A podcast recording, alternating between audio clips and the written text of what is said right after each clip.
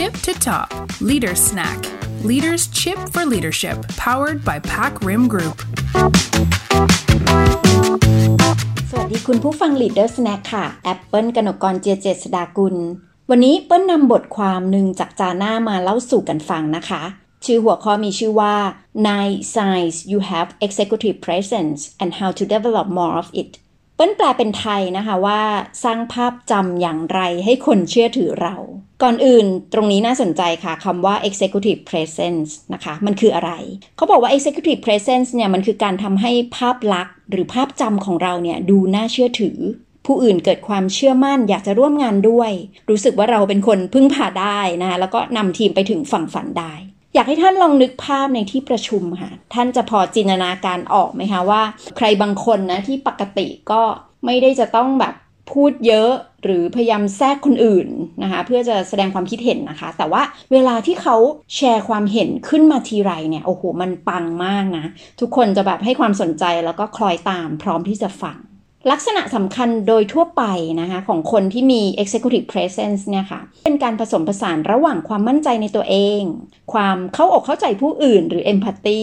นะคะ แล้วก็ความความเรียวอะความจริงใจของคนคนนั้น ไม่ได้จะต้องเฟกหรือไม่เสแสร้ง แล้วก็ทำให้คนอื่นรู้สึกสบายใจค่ะ ที่จะเดินตาม ถามว่าทำไมสำคัญนะคะ โอ้โห ในฐานะหัวหน้าเนาะนี่เปิ้ลเชื่อว่ามันเป็นลักษณะเด่นเลยแหละ ที่ที่เราจะเป็นผู้นำที่แตกต่างนะคะ เพราะว่าอะไร เพราะว่าทำให้เราทำงานง่ายขึ้นนะเวลาปฏิสัมพันธ์กับคนอื่นแล้ว เขาพร้อมที่จะฟังเรานะคะหรือเวลานำทีมเนี่ยลูกน้องพร้อมที่จะร่วมหัวจมท้ายกับเรา มันจะต้องง่ายกว่าอยู่แล้ว เพราะฉะนั้นวันนี้เดี๋ยวเราลองมาดูนะคะว่าอะไรคือพฤติกรรมสำคัญบ้างที่ จะทำให้เราสามารถเพิ่มภาพลักษณ์ดีๆ แบบนี้ได้นะคะ มันมีอยู่ 9 สัญญาณด้วยกันให้เราเช็คตรวจสอบตัวเองได้นะคะ แล้วก็มีเทคนิคในการเพิ่มเติมด้วยนะ ที่ถ้าเกิดท่านอยากจะมี executive presence มากขึ้นค่ะ หัวข้อแรกเราจะต้องหมั่นขอฟีดแบ็จากคนที่เราทำงานด้วย แล้วก็น้อมรับมันอย่างจริงใจ แน่นอนว่าไม่มีใครเกิดมาสมบูรณ์แบบจริงไหมคะ เพราะฉะนั้นหัวหน้าอย่างเราไม่ต้องพยายามนะที่จะเพอร์เฟกแต่หัวหน้าที่ดีค่ะก็คือเราอยากจะ พัฒนาตัวเองให้ดีขึ้นทุกวัน ดังนั้นการขอและก็รับฟีดแบ็จากคนรอบตัวเนี่ยก็คือบันไดอันหนึ่งใช่ไหมคะที่เราจะไปเป็น a better version ในฐานะมนุษย์คนหนึ่งได้ แต่ว่าแน่นอนนะคะว่าแรกๆเนี่ยเวลาเราไปขอ feedback จากลูกน้องเนาะก็คงไม่ได้มีใครแบบ กล้าให้กับเราแบบตรงไปตรงมาขนาดนั้น เพราะฉะนั้นก็ไม่เป็นไรอะเวลาจะเป็นเครื่องพิสูจน์เนาะแล้วก็เราอาจจะ set up พื้นที่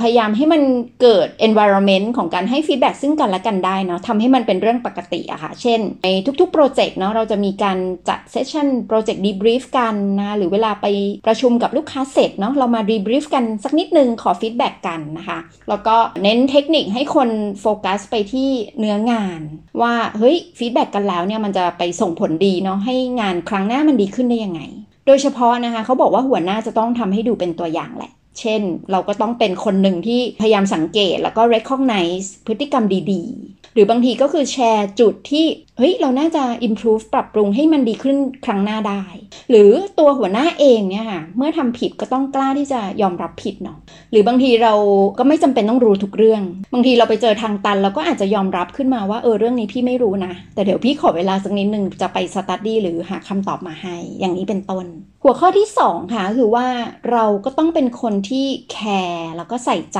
เนาะให้คุณค่ากับคนอื่น เราทำหรือแสดงออกอะไรได้บ้างนะคะเขายกตัวอย่างว่าเช่น เวลาที่มีคนมาคุยกับเรา ก็ต้องวางโทรศัพท์ลงเนาะละสายตาจากคอมพิวเตอร์แล็ปท็อปนะคะ แล้วก็มาสบตาตั้งใจฟังผู้พูดจริง ๆ แล้วก็เวลา virtual meeting ก็สำคัญเช่นเดียวกัน ในบทความเขาพูดถึงว่ามันต้องมากกว่า eye contact อะมันคือ eye connection เลยอะคือแววตาสีหน้าท่าทางเราเนาะจะต้องให้ความสำคัญกับผู้พูดนะคะ มองไปที่ผู้พูดด้วยความสนใจ แต่ก็ไม่ใช่จ้องจนอึดอัดนะคะ มีการพยักหน้าตามผงึกหัวเนาะยิ้มเล็กน้อยเพื่ออะไรเพื่อ encourage ค่ะ ให้ผู้พูดเขาอยากจะพูดต่อเล่าต่อนะ รู้สึก comfortable หัวข้อที่ 3 ค่ะก็คือเราจะต้องเป็นนักฟังมากกว่านักพูด อันนี้เปิ้ลเชื่อว่าเราได้ยินมาบ่อยนะคะว่า great leaders ต้องเป็นคนที่ฟังเก่ง ซึ่งทักษะอันเนี้ยโอ้โหมันต้องใช้การฝึกฝนต้องใช้เวลานะคะแล้วก็ที่สำคัญคือต้องตั้งใจจริงๆอะที่อยากจะเป็นคนที่ฟังเก่งขึ้นทุกวัน เขาแนะนำว่าให้เราพยายามใส่ความอยากรู้อยากเห็นเวลาที่เราฟังใครนะก่อนที่จะแบบไปสู่โหมดประเมินตัดสินเนาะเช่น พยายามตั้งคำถามกับตัวเองนะคะว่าเอ๊ะจริง ๆ แล้วน้องเขากำลังต้องการจะสื่ออะไรที่อยู่ในใจ เอ๊ะน้องเขาน่าจะรู้สึกแบบนี้หรือเปล่านะ พอเรามีความอยากรู้อยากเห็นตรงนี้ใช่ไหมคะสิ่งที่เราตอบโต้กลับไปเนาะก็ให้เราแบบ paraphrase ความเข้าใจของเราอะค่ะกลับไปมากกว่าจะไปแบบด่วนสรุปนะคะ เช่น ดูเหมือนว่าน้องเอกำลังรู้สึกไม่พอใจกับการแบ่งงาน พี่เข้าใจถูกไหมอะคะ หรือเวลาการตั้งคำถามนะคะ ก็แน่นอนค่ะพยายามที่จะใช้คำถามปลายเปิดเนาะเช่น ที่น้องเอบอกว่าจุดๆช่วยยกตัวอย่างให้พี่เข้าใจเพิ่มเติมได้ไหมคะ หรือว่าเอ๊ะพี่ไม่แน่ใจว่า อะไรที่ทำให้น้องสรุปว่ามันน่าจะเป็นแบบนี้ ช่วยอธิบายให้พี่เข้าใจได้ถูกต้องได้ไหมคะประเด็นที่4นะคะก็คือว่าเราจะต้องเป็นคนที่พูดหรือเขียนอะไรแบบกระชับเนาะตรงไปตรงมา นะคะ ก็คือพูดจาให้รู้เรื่องนั่นเองนะในบทความค่ะ เขาพูดว่าการสื่อสารชัดเจนตรงไปตรงมาเนี่ย มันแสดงออกซึ่งความคิดที่คมชัดลึก แล้วก็เป็นการเคารพเวลาของผู้ฟังด้วย หรือคนที่อ่านอีเมลของเรา เพราะฉะนั้นค่ะ จะเขียนจะพูดนะคะ เขาบอกว่าให้แน่ใจนะว่าเมนพอยต์หรือเมนไอเดียของสิ่งที่เราจะสื่อสารเนี่ยคืออะไร ตรงนี้อยากให้เราแบบทำการบ้านสักนิดหนึ่ง นึกถึงหัวอกของคนฟังด้วยว่า เอ๊ะ เราควรจะให้ข้อมูลประมาณไหนดี เนาะ ให้เยอะไปน้อยไปไหมนะคะ ความยากควรจะอยู่ที่ระดับไหนนะ เหมือนที่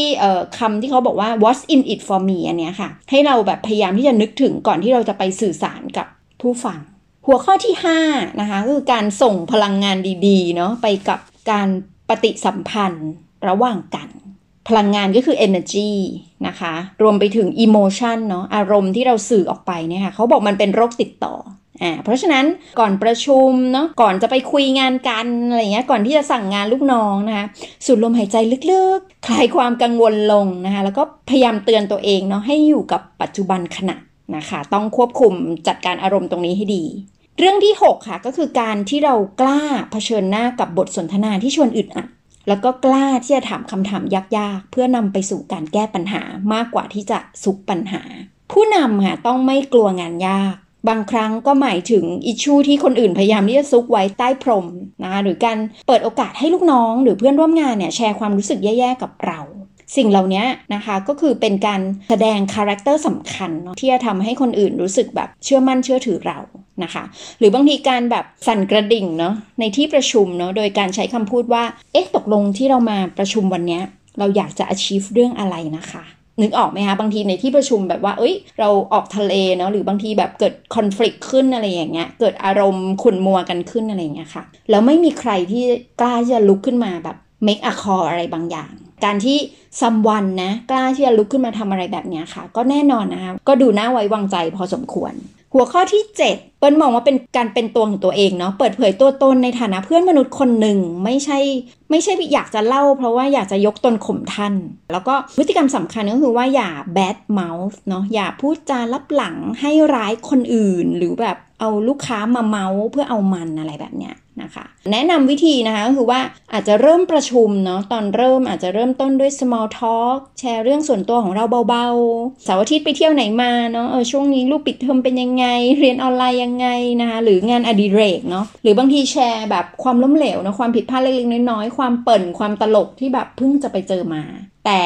อย่างที่บอกไปเนาะอย่าไปแบบก้าวล้ำหรือก้าวล่วงล้ำเส้นในการที่แบบนินทาหรือให้ร้ายคนอื่น เรื่องที่ 8 ค่ะ ก็คือการที่มี body language เนาะมีภาษากายเชิงบวก ทั้งแบบ face to face หรือแบบ virtual meeting อะไรแบบนี้ได้เลยนะคะ เช่น การแสดงออกถึงความมั่นใจ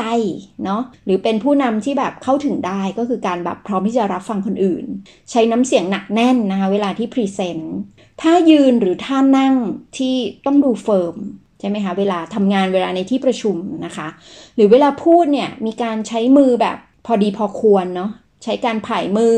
แสดงถึงความเป็นมิตร หลีกเลี่ยงสัญลักษณ์ที่อาจจะทำให้เข้าใจผิดได้ เช่น มีการชี้นิ้วไปที่ใครบางคนนะคะหรือเท้าสะเอลเวลาพูดอะไรแบบนี้เป็นต้น เหล่านี้เป็นภาษากายที่ต้องระมัดระวังอยู่เช่นเดียวกันนะคะ หัวข้อสุดท้ายสัญญาณที่ 9 ที่ให้เราแบบเช็คได้นะคะก็คือการ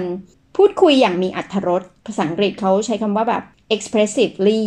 ง่ายๆก็คือว่าถ้าเวลาเราพูดหรือ present หรือเล่าอะไรแล้วเราใช้น้ำเสียงที่มันแบบ monotone ต่อให้ไอเดียบันเจิดแค่ไหนใช่ไหมคะคนฟังก็อาจจะหลับได้เนาะเพราะฉะนั้นก็ให้ระมัดระวังนะคะ ความดังของเสียงที่เราใช้ พยายามให้มันแบบได้ยินชัดเจนนะคะ มีจังหวะจะโคนควบคุมน้ำเสียงให้น่าสนใจเพื่อที่จะแบบ engage คนฟัง และนี่ก็คือ 9 สัญญาณนะคะที่จะส่งเสริมเนาะให้เราเป็นหัวหน้าที่มี executive presence เอาง่ายๆก็คือว่าสร้างภาพลักษณ์ภาพจำอย่างไร ให้คนเชื่อมั่นเชื่อถือเราและพร้อมที่จะเดินตาม ขอบคุณที่รับฟัง Leader Snack ค่ะ ไว้พบกันใหม่ EP หน้า สวัสดีค่ะ